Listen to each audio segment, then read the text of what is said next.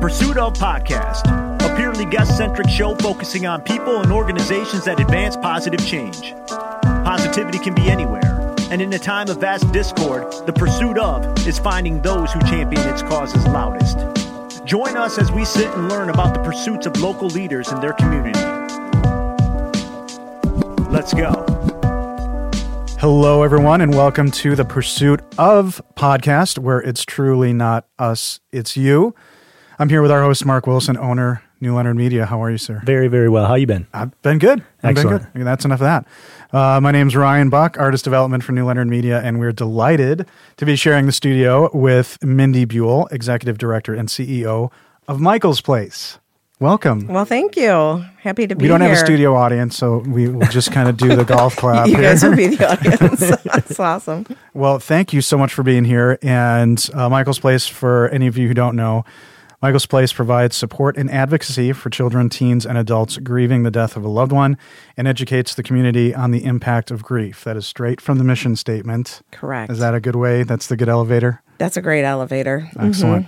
So, you have an interesting past and an interesting path to where you've been. But one of your first directorial positions came in 1992. So you went to the University of Toledo I did. And you have a BBA and you have a master's. I do. Right. Wow. Yes, I got my master's in education administration, and I really loved working in higher education. And I found this great passion of working a program called Leadership UT, and it brought in the 50 of what they would call like the 50 most inspiring leaders onto campus as freshmen. And then we really groomed them with kind of the motto of leaders are not born, they're made. And we worked with them every week for a year and had some really great opportunities. It was a scholarship program for them as well.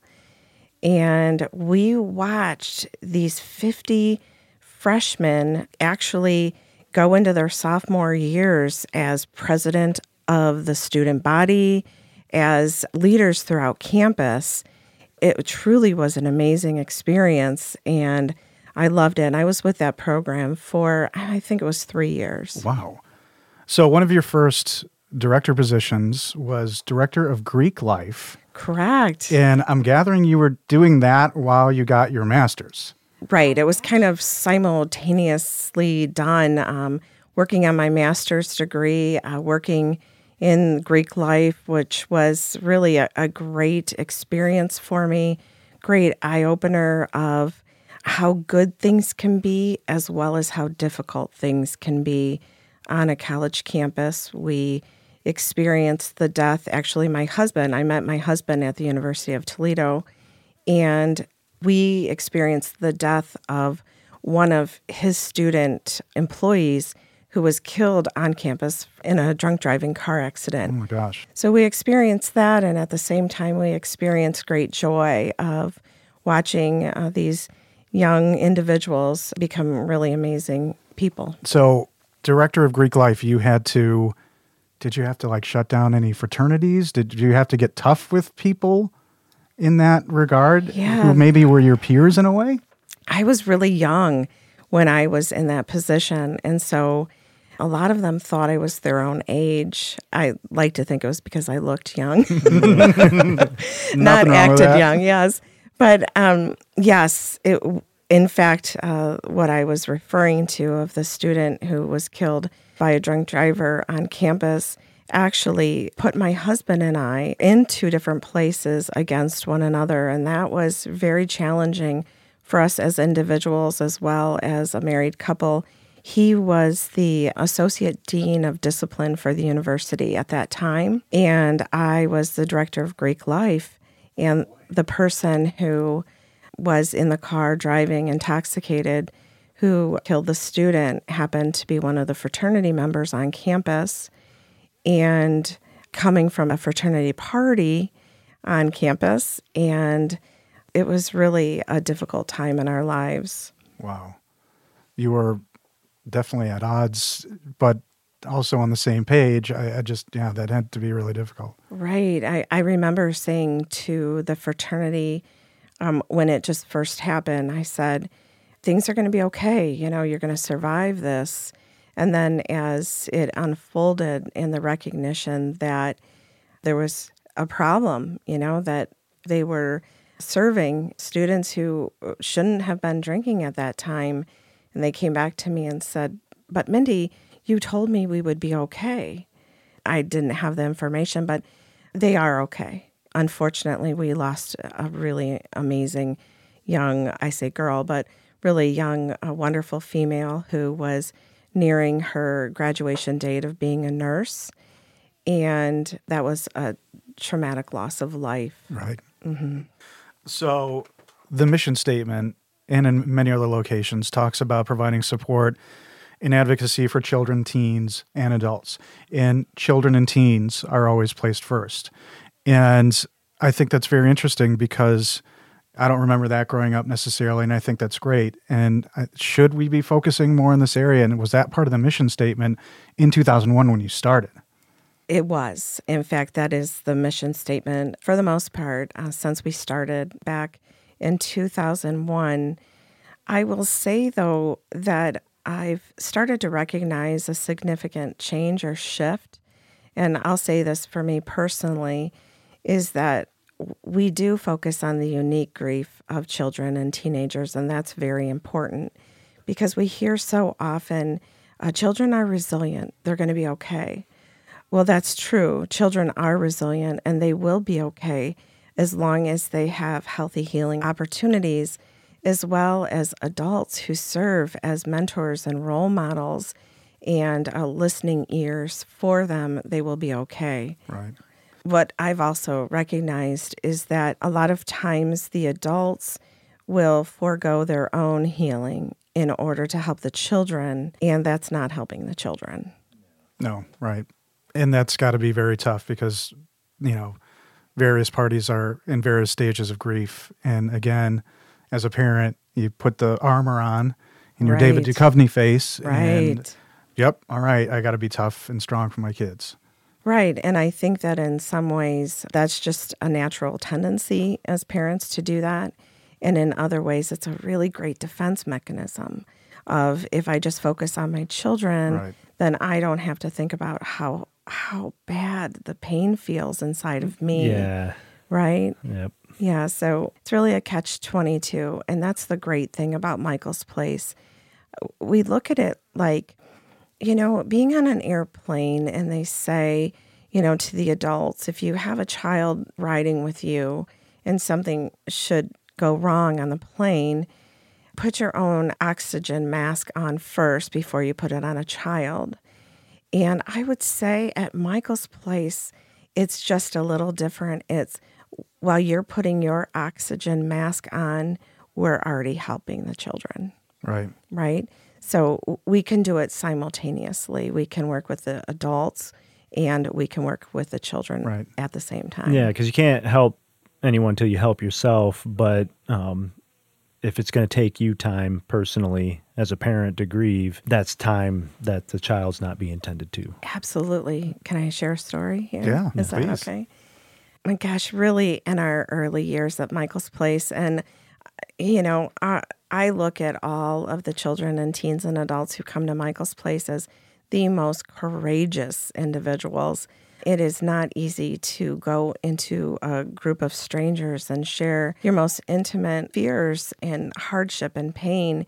And yet they do that, and they do that every week. We had, uh, gosh, it was a young family. It was a mom and a and her daughter who were coming to Michael's place. And the story was that the daughter was grieving the death of her own father, who died very young of a heart issue.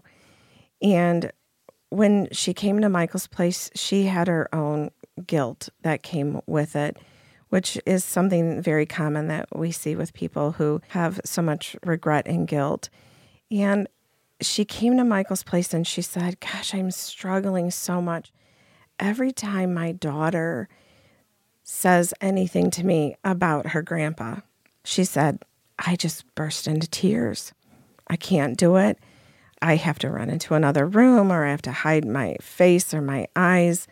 I just am not strong enough. And so time went on, and I'm going to say it was probably about three months of them coming to Michael's place every week.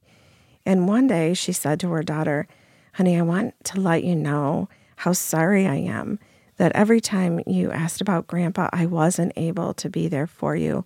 And I was so upset that I would cry and wouldn't be able to talk to you about him. But I want to let you know that I feel better now. And anything you want to talk to me about, Grandpa, I am here. And I'm so sorry I was not there for you. And the daughter said to her, Mom, it's okay. I had Michael's place. Oh my gosh. Right. She was five. Five? Five. Mm-hmm. Okay. That's a Right? that's a well told story, but wow, how profound. Yes. And there's honesty. I've seen and heard of moments where parents have just had that honest moment, like I screwed up or I was Mm-hmm. scared or, you know, when we were young, if you saw your dad cry, it would melt your soul and ruin you forever. and, and now I think my kids have seen, you know, Mm-hmm. I, uh, the end of a couple of movies get me, and I'm like, okay. But you did a TED Talk in 2019, and it's it's phenomenal. But Oh, early on, you. you tell a story about going to a visitation with your husband, Mike, right? Mike is yes? Mike, right. You go to this visitation and you're unsure what to say. right. And I think how you tell it, it's so relatable because I think we're all there.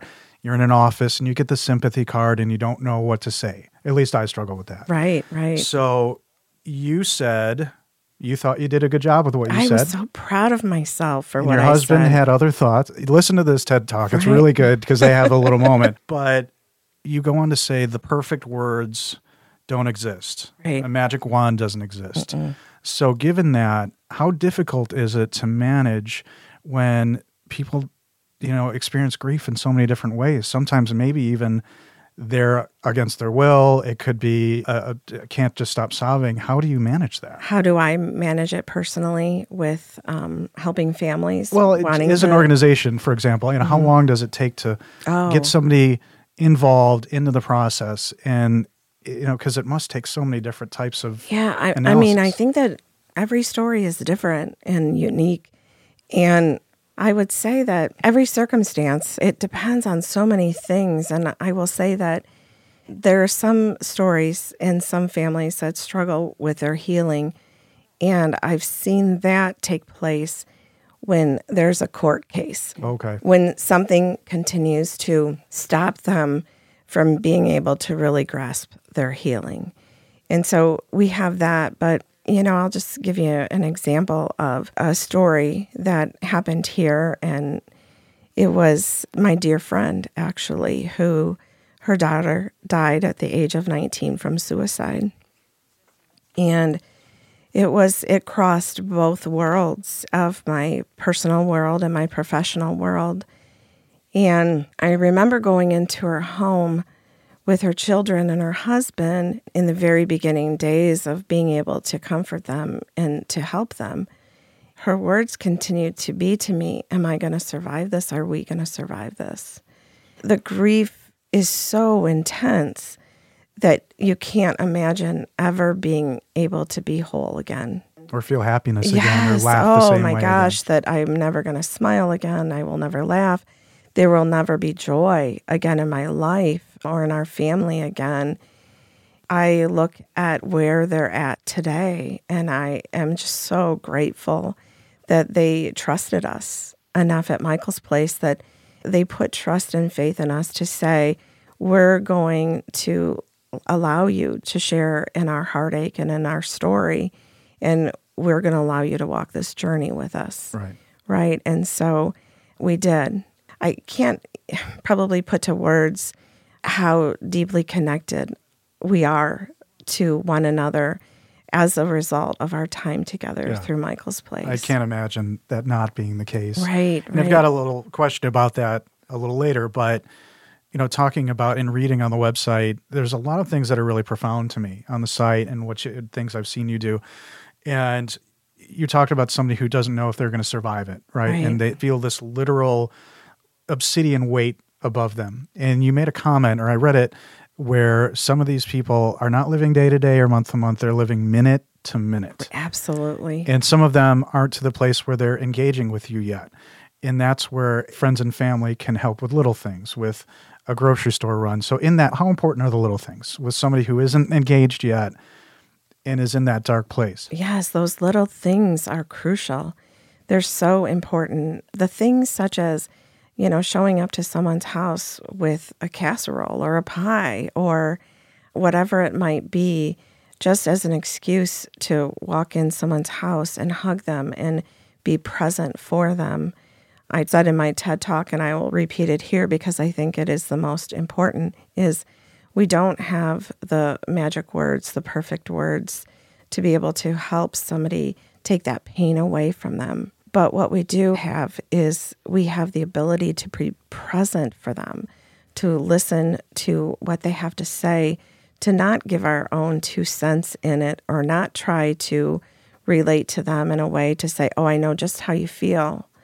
Because the reality is is that no matter what your own story may be, you really don't know how they feel. Right. You might know how it feels yourself to experience grief, but you don't know how they feel. Right. And so taking yourself out of that equation and just really be present and s- there are such great words to say such as I don't know what to say, but I'm your friend and I'm here for you and I will remain here for you even in the darkest hours. I think that's great. I, you know, and I think for some people, the notion of grief, specifically if they haven't experienced it, can be difficult. So they may have a friend that they don't know what to do. And Michael's Place could be a resource for somebody like that as well, correct? Uh, Oh, for sure. Um, we get calls, you know, from people and emails that say, I'm going to the visitation of my friend's child or husband or wife, and I don't know what to say. Can you help me? And we are always here and happy to be able to give people the words or the tools that will help them feel more comfortable because, in the end, if they're more comfortable, they will be more present for their friends. Right. That's good to know because there's too many times to count for me where I thought I was trying to say the right thing and pretty much put my foot in my mouth and I've uh, and I leave feeling really guilty. And like you said, where I somehow you just lost your father, I lost my father, Right. and here's how it made me feel. Right. But maybe it's not my time right now to talk about me. Right. Or Right. when you say I understand. right. And even though you may have both lost fathers, it's still different for both of you. right. So I like what you said. Actually, that's a personal takeaway for me is I'm your friend and I'm here for you and I will be here for you. Mm-hmm. Yeah. Yeah. Another thing, you know, Mark, you're saying, you know, you lost your father and talking to someone who lost his father. At that moment, you might not want to bring your father up, except in the sense of saying, I know what it feels like to lose a father and how important dads are. And I look forward to hearing about your father and who he was to you. Yeah. what he brought to this world. One of the biggest things that uh, people who are grieving the, the loss of a loved one worry about is that their loved one will be forgotten. And so, what a beautiful gesture of friendship to say, you know, can we go and sit down for coffee? Because I would love to hear anything that you'd like to share about your dad. And, you know, there are, and we're seeing this now, just regular people who are doing that but in a setting like this and they're recording that for posterity. Right. Could be just a session like this and you just say, let's talk about the good times, whatever we want to talk about. And you have something for a long time, which is about remembering and positive. Absolutely. That's part of one of the programs that we have at Michael's Place. We were really grateful a couple of years ago to be recipients. We were one of six organizations in the country to be chosen by StoryCorps, which is an oral history organization. And StoryCorps, uh, they capture conversations. It's really about bringing people together and bringing conversations of questions and answers. And so they did a program called Road to Resilience, and they offered it, you know, for any organization in the country. We were recipients of it. They came from New York City to Traverse City, of course, in the coldest days that we've ever had in in 2,000 We get years here. We get those. yes, and they did a training for 12 of us at Michael's Place and trained us on the equipment as well as the conversation. And we have recorded now 24 Wow, conversations. that's and incredible. yes, I mean, we did it with triplet brothers who are um, in high school. They had a conversation amongst themselves about the death of their sister. We had conversations with mother and child about the death of a parent. I mean, there are a lot of Yeah. things. And so conversations are so important to have. It seems like that's always going to be part of the healing process. Is Right. listening. Mm-hmm. More so. sure. But just purging. You know, I'm sure that there's a catharsis there. But that brings us to the Restoring Hope campaign and meeting Karen and Sarah. right. The uh, Sarah mom Did you see that that? got me. Oh, gosh. when uh, the the bookmark came out of the Right. you know that that's so obviously we're talking about very emotional stuff and it's it, again it's it's very effective because you know as a nonprofit you it needs support from grants and fundraising events sponsors volunteers right. but this is something that you you know deal with every day and so that's where you got me a little ahead of time how do you maybe leave work at work and how do you not get too consumed by all of this because like you said um, there's so much positivity but there's a lot of tough stuff and i think it takes a lot of fortitude to do that There is. And I will say that it took me a while to be able to leave things at work. And I, I still don't leave things at work all the time. Grief is personal and it's very intimate. And we get to know our families on such a beautiful level. And uh, you can't always shake that off, so to speak. And I, I don't say that in a way that gives them any kind of disrespect. I mean, to say that, how do you leave it at work? I remember in the very beginning uh, time where I would come home and I would just be in tears, and I had two young boys and my husband, and I would say, Oh my goodness, Mike, I had such a hard story, and it was, you know, and I'd give him some kind of synopsis of it. it's got to be tough for your husband sometimes Right, like well- how was your day Right. Well, I will say that Mike one day sat me down and said, I can't have you do this anymore. And I said, Do this anymore? What are you talking about? He said, You can't share those stories with me. And I said, Okay, why not? Well, Mike, um, when he was 16 years old, his brother died from cancer. And he said to me, Every time I hear a story, all I think about is my mom and what she experienced when my brother died. And so I love you. I respect everything that you're doing at Michael's Place, but I need you to find somebody else to be able to just process with. And so I thought to myself, well, I'm an office of one. Oh, okay How, how do I do that? he didn't suggest a pet did he? no, he didn't, or a stuffed animal. But I will say, though, that the founder of Michael's Place, her name is Chris Denos, and mm-hmm. we have been together since the very beginning. And we found a wonderful friendship within the two of us. And so she really became a confidant of mine from the very early years. And I continue to turn to Chris when it's times of um, celebration as well as difficult times. Right. And so we depend on one another. We are a staff of six people, and we have days that are harder than others. And it is at that time that we go in an office, we shut the door, and say, I really need to process something with you. Right. Mm-hmm. Wow, that's incredible. Because it started out as a business relationship, and then obviously over time Right. has morphed into something quite special. It has definitely. I look at uh, my relationship with Chris Denos as one of the most important ones in my life, and what she has taught me, uh, mentored me. I am a better person because of her. Wow, amazing. So the Restore Hope campaign. Yes. Talk to us about that. Well, 10 or 11 years ago, we started uh, what has become the largest fundraising event for Michael's Place, and that is our Restoring Hope Breakfast. It's a one hour event where we share the mission of Michael's Place.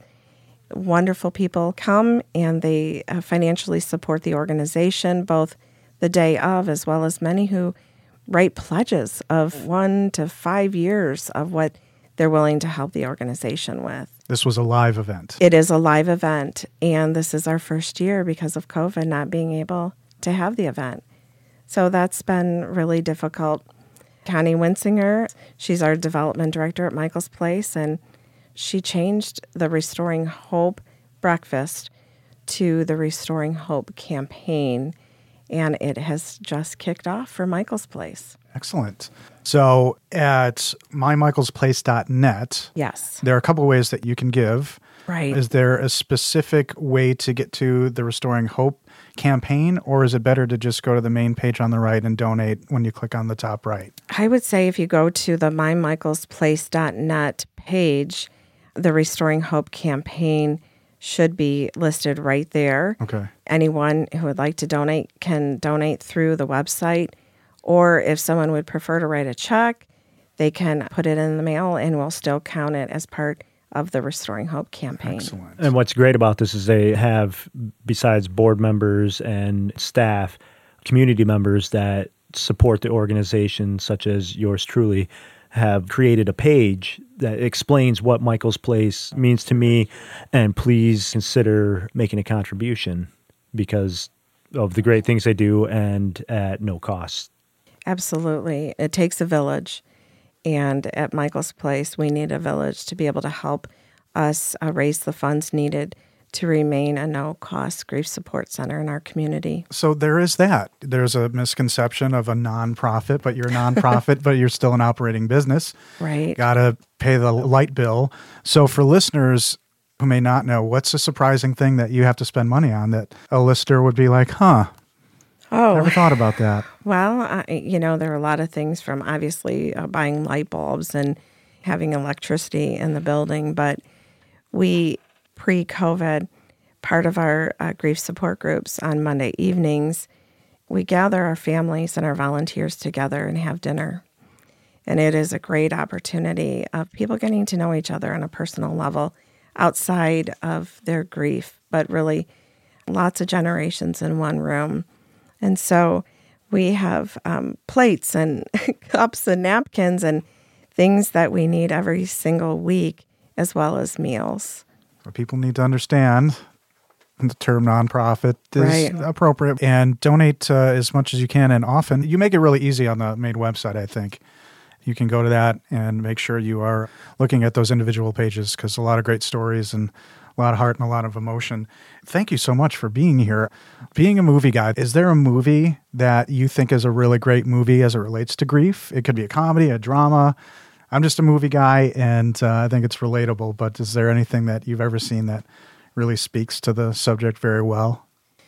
Oh gosh, you're putting me on the spot. And this is one I needed to think about going into it. Yeah, I, I look at the movie uh, Phenomenon, if Oh, you sure, remember, yeah. with John Travolta. And prime. right. Yeah. And here he is thinking, wow, look at this world that I'm in now. And uh, things Yeah, really he's turn around. Experiencing for him. grief with the loss of a, of a spouse. And Kyra Sedgwick is the wife, isn't she the wife in that so. movie? Yeah. yeah, or the person who loves him dearly. And watching her, you know, when he's gone, I look at that as being uh, very appropriate. Nice. Mm-hmm. Excellent. Yeah, great answer. Thank you. Yeah. You know, the part of phenomenon is that we were right around the time of my husband's brother's death. He died on Mother's Day. and jeez. we were living in Ohio at the time, and Mike and I came to Traverse City uh, to spend Mother's Day with his mom. And it was just a really tough weekend. And so Phenomenon had just come out at the movies. And I said, Hey, it looks like there's this great movie because we're feeling so bad about Greg's, It's John Greg's Travolta. death. Yeah, Greg died. Let's, you know, we're feeling so bad about his death. And so, how about the two of us go to this movie, not having any understanding, you know, spoiler alert, that John Travolta dies in the yeah. movie. That was before, tr- you know, 90 different trailers and Right. I, we You just didn't know. we had I had no understanding. And so the two of us sat in the movie theater just sobbing. And in the end, it's probably what we needed to do anyway, just to be able to let it out and lean into the grief and be in that moment and then be able to talk about it when it was over. are you able to watch it currently without tying to that particular day or uh, Yeah, I, th- I think that if I, um, you know, and I always will think about his mom and her heartache when I watch that movie, but appropriately so, of just, you know, there are people in our world who they will always be hurting because of the loss of a loved one, but it's not a bad thing to think about those who, you know, are struggling. Absolutely. Well, Mindy, thank you so much for doing this and for talking about Michael's Place. Is there anything else you'd want to share with the listeners? You know, it's been great. I have really enjoyed my time here with the two of you. And I would say that at Michael's Place, um, we have a motto that if we're not laughing, we're crying. And so laugh often, laugh much, and try to keep that laughter going as long as you can. And we do what we can to bring that joy to our grieving families as well. And hope. Right, hope. Well, it's all about restoring hope. Excellent. Mr. Wilson, thank you, as always. Yeah. Miigwech. Thank you all for listening. You have been with Mindy Buell, Executive Director, CEO of the amazing Michael's Place. Thank you so much.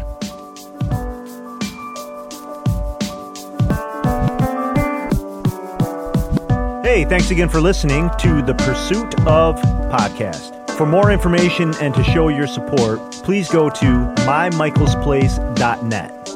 And also, a big shout out to our show supporters, the Tin Lid Hat Company, tinlidco.com. Use promo code The Pursuit of. Please join us again to learn of more pursuits from leaders in our community. And feedback is always appreciated.